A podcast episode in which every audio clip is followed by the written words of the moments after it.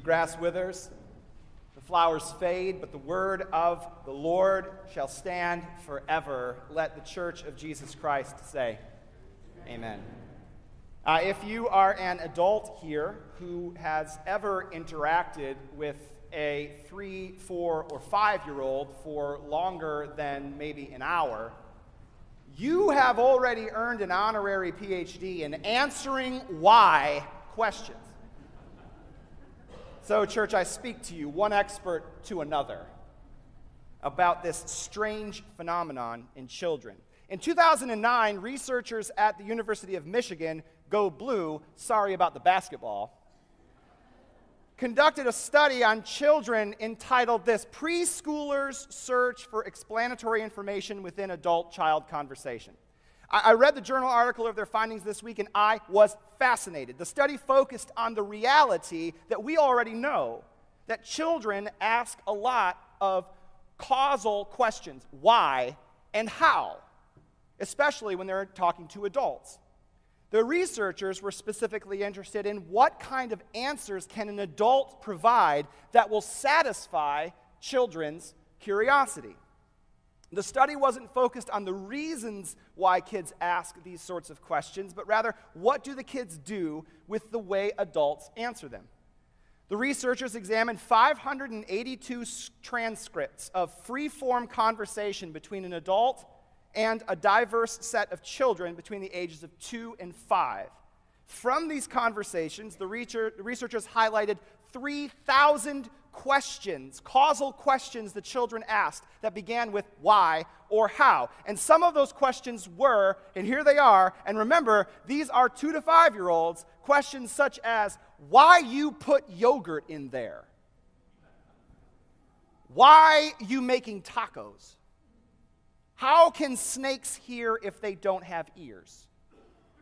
Why my tummy so big, mommy? and maybe my favorite, why not my cracker talk? The researchers noted the question, they noted how the adult answered the question, and then most importantly, how did the child respond? Did the child show through nonverbal communication that they accepted the answer, or did they repeat the question, rephrase the question, deepen the question? Did the child seem unsatisfied or satisfied with the answer given? And the conclusion here was pretty basic. Children want to know how and why things work. They explore their world by asking these questions. And when a child asks you why or how, they're really trying to get an answer to the question. They're not just trying to take up conversational space. And what the researchers found was that children, even as young as two, are amazingly able to discern a non explanation from a real one. In fact, nearly 25% of the questions asked, when an adult answered with a trite non explanation to a child, such as saying, I don't know, to the question, Why am I sick? The child does exactly what you're thinking the child does. They repeated the question until they received a more satisfactory answer. But the main takeaway for me from this study was this yearning for explanation is central to human development. Craving answers to our how and why questions is the way we stretch out our understanding of our world, of ourselves, and even, as it turns out, of God. In our gospel text today, we catch up to Jesus somewhere in the vicinity of Jerusalem. Jesus is on the move. He's walking to an unnamed location, or at least that's what the first verse of today's gospel reading seems to suggest. We know that in the previous chapter, Jesus has really gotten under the skin of a few religious leaders, and he has even incited some of them to violence over what he is saying. He has fled the temple courts where he'd been hanging out and is now walking around the city of Jerusalem. He's got his ragtag group of student followers meandering with him, and as they walk, the text says right in verse 1 he, Jesus, saw a man blind from birth. Now, notice who it is that is doing the seeing here. It is Jesus. Jesus notices this man, which I find to be a remarkable way of beginning this entire dramatic passage. As we'll find out later in the story, this blind man is not a well to do landowner with ample goods and resources who just happens to be blind. No, this man had been cast out from his family, from his synagogue, from his community to beg on the street. He is an impoverished outcast consigned to ask passersby for contributions of food or money. The text says he was blind from birth, which is really, really fascinating because knowing this fact also means that this poor blind man has a local reputation. You don't meet someone who is blind and know automatically they're blind from birth. I mean, maybe they had a tragic accident or had a disease that robbed them of their sight. I mean, as we'll see, the only way to really verify that this man was born blind would be to ask his parents Was he born blind? But the text simply says Jesus saw a man blind from birth, and his disciples ask him about why this is the case, which means they too knew he was born blind. I mean, how did they know this? It must be the word on the street. This isn't just someone who suffered a horrible accident. This is somebody who was born without the ability to see at all, ever. I mean, before we get to the question the disciples ask, just ponder for a moment. What must it be like to be this man, born blind, a man who could still, certainly, still hear, and who could hear the way he's mocked by some, but who could also and more importantly, hear, the way he would be completely ignored by most people. The problem with having enough resources in our life is that it slowly moves us to move people who don't have the same out to the margins of our vision. Many of us drive daily past the same people who are experiencing homelessness, who stand daily at the same I 75 exit ramp with the same cardboard sign that says anything helps. And we, from the creaturely comforts of our vehicles, well, we eventually find that after a period of time, we stop noticing them there at all. They have become part of the background scenery of a post industrial city. Our eyes stop seeing these children of God out of the guilt, perhaps, that we can't fix their problems. We're not actively mean to them, we don't mock them or yell at them, but our silence is deafening. We stop seeing. Many people would have ignored this man sitting on the side of the street, and those people would have taken comfort knowing that this man can't even see them to know that he's being ignored. He is, by all accounts, a lesser than in their eyes, someone who is not worth being noticed at all. So, church, when John opens his reading in this chapter by saying, Jesus saw a man blind from birth, that tells me a lot about our Savior who sees what others choose to ignore and who notices what others are willing to set aside as worthless. Jesus sees him. Now, I don't know if Jesus had plans to talk to this man or to heal him or to help meet his needs or even to call him as a disciple. All we know is that Jesus sees him, and before he can do anything else, his eager beaver student followers have a question. And it's a doozy. Teacher, they ask, who sinned, this man or his parents, that he was born blind? The question is remarkable for a number of reasons, some of which you might have guessed. First, it's remarkable because it is really cold and detached. Like medical students in residency doing daily clinical rounds with an attending physician who have to stand at the footside or the bedside of a patient and speak about that patient's condition and potential treatment options, all while ignoring the patient altogether. The question of the disciples about this man doesn't engage the man at all. It feels dispassionate and empty, really, of any sense of empathy. Remember, the man is blind. He can certainly hear them talking about his condition, his livelihood, his parents, his past. Jesus saw the man, Jesus noticed the man, but the disciples saw only a theological quandary to be pondered out loud. Okay, secondly, the question is remarkable because the question is not exactly, teacher, why is this man born blind? Or, teacher, why do people have to suffer? Or, teacher, why do bad things happen? Those are proper questions to the human mind, but this question is not those questions. I mean, notice what they ask Teacher, who sinned, this man or his parents, that he was born blind? The disciples really do want to know why he was born blind. They want an explanation that makes sense, but they begin their question with a remarkable belief statement Somebody sinned. Who was it, Jesus?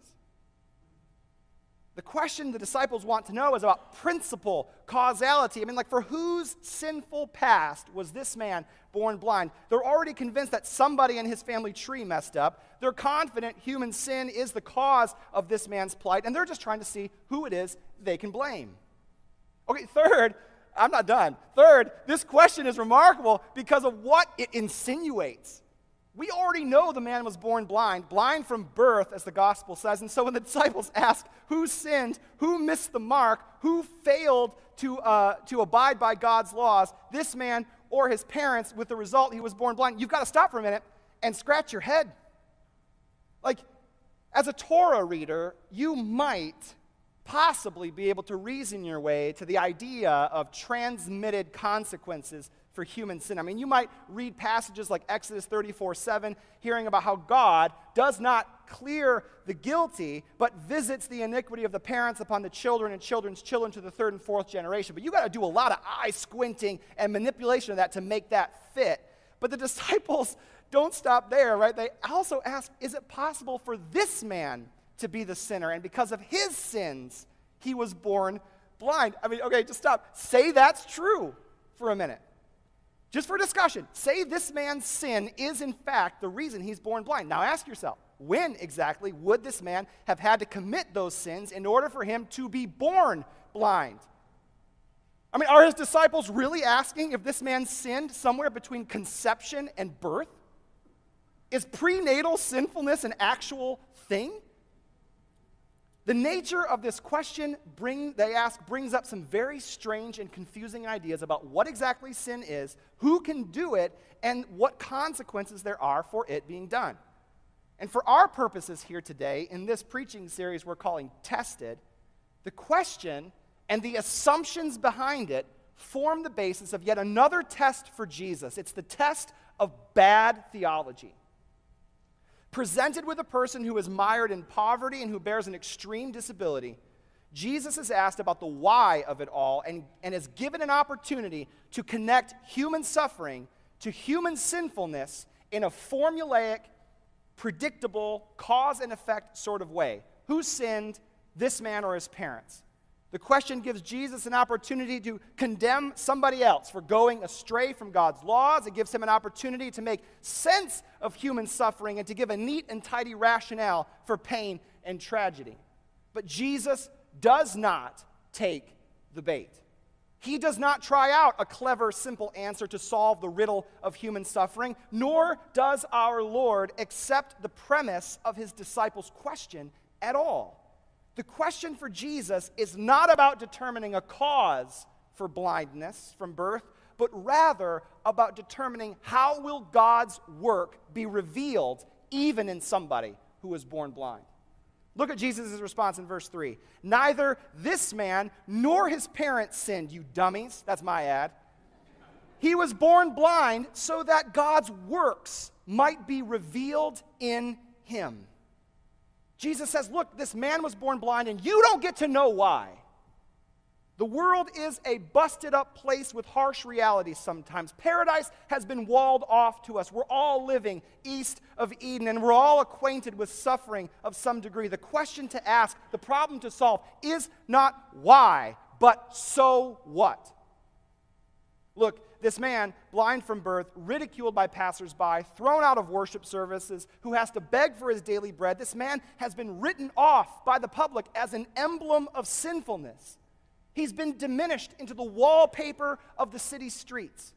He sits daily listening for somebody to come closer, to draw nearer, to show him mercy. Jesus sees him. Jesus comes near. And Jesus, importantly, refuses to accept the premise of the disciples' question that we can trace this man's present condition to a specific sin somewhere in his family tree.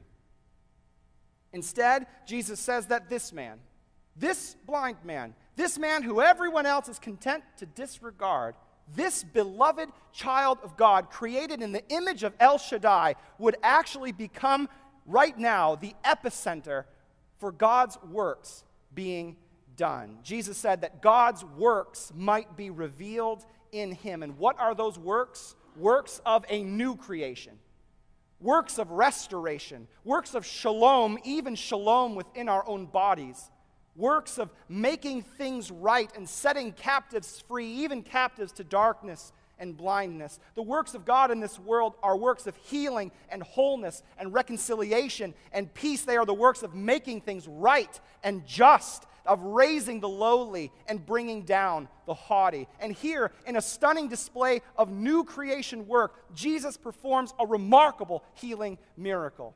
In graphic description, the text says he spits on the ground and makes mud and spreads it on the man's eyes. And I have to ask, how many times do you have to spit on the ground to make enough mud to smear on both eyes of a human adult? More than just once, I think. And to a passerby walking by at that moment, watching a rabbi spit repeatedly into the dirt would have been a strange sight indeed. But Jesus does. And he tells the man to go and wash at the pool of Siloam, a local pool fed by an underground spring. And the man goes, still blind. He goes slowly, probably. He goes with assistance from somebody else, and he makes it to Siloam, and he washes, as Jesus said, and he comes back to his old spot, and miraculously, unexpectedly, deliriously even, he's able to see with his own eyes.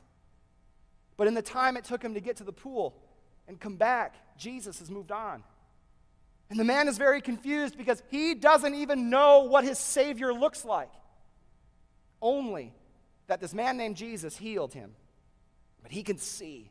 And it's remarkable. And it draws a crowd. And many are amazed. Others are doubtful. His parents are cautious and aloof. The senior pastors and theologians are skeptical and critical and harsh and dismissive. And by the end of today's passage, this man, this emblem of God's new creation, this walking signpost of God's promises in Isaiah 35 to give sight to the blind, this man is cast out again from church, driven out by the religious puritanism of those who refuse to accept the work of healing as God's work.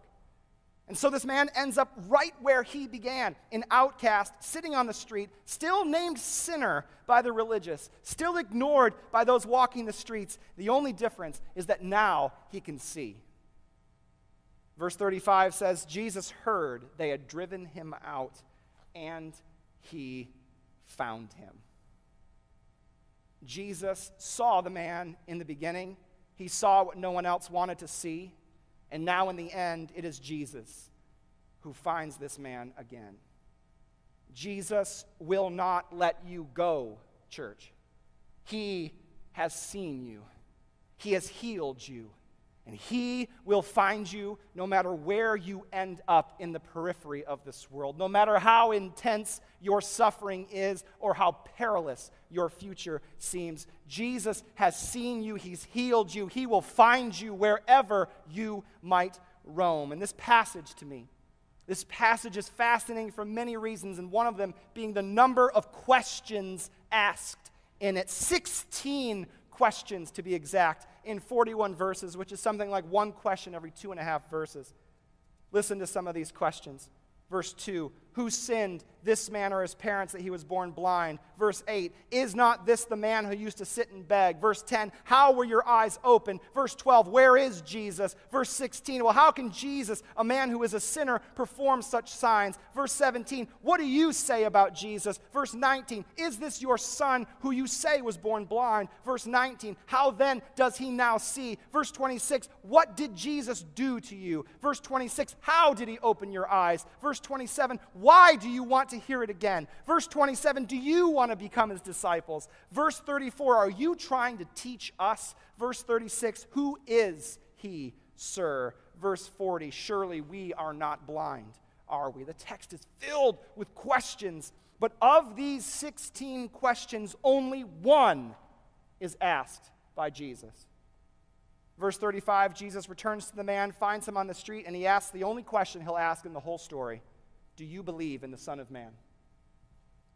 Jesus asks the man a personal question, a question of assurance and faith and trust. It's a theological question that has a personal stake. It's another way of asking Do you believe that God has sent somebody to kickstart his kingdom here on earth? Like, do you believe there's more to this world than just the present suffering and shame? Can you believe that God is going to do something new in the world? And will you believe that he has already sent somebody to start that work? And the man replies, Who is this somebody, sir? Tell me about him so that I will know how to believe in him.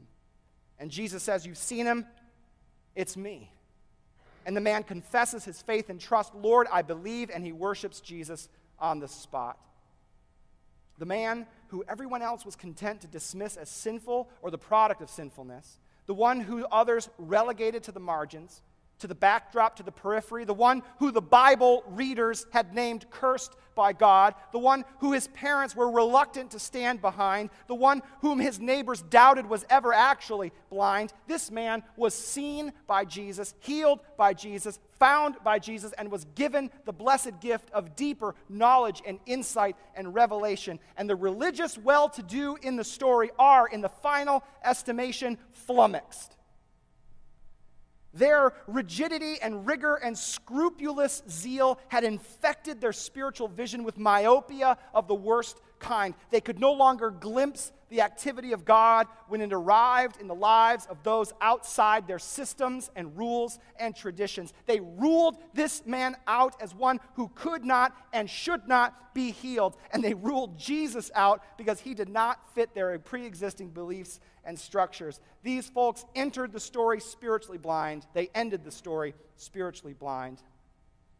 But for those who choose to believe that in Christ, God's works of healing and wholeness are being done, their eyes are opened wide.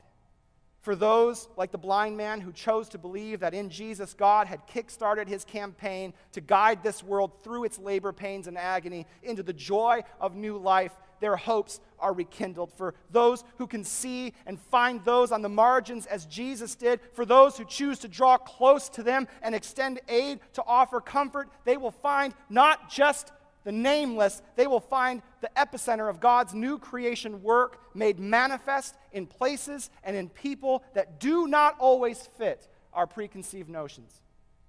Jesus was tested by his disciples to make of this man a theological rationalization for the presence of blindness in our world. Instead, Jesus stepped into this man's life and made him into a beacon of glory, evidence that God's arrival comes often where we least expect. Where will we find God's new creation? Jesus invites us to have our vision restored so that we might see it being done in the hearts and lives of those whom others, even religious folks, have pushed into the background. There, Jesus says, if your eyes are open, you will see the glory of God revealed. The question to us today will we be satisfied with that answer? Or will we wield our religion in such a way that we will continue to criticize, oppose, or ridicule those whom God is actively rescuing? May we be a church filled with people with open eyes, with a Christ like vision with hearts not obsessed with being right or proving our case, but with the joyful wonder that comes from following our risen Savior into this world. Church, I speak to you in the name of God, Father, Son, and Holy Spirit. Let the church of Jesus Christ say, Amen.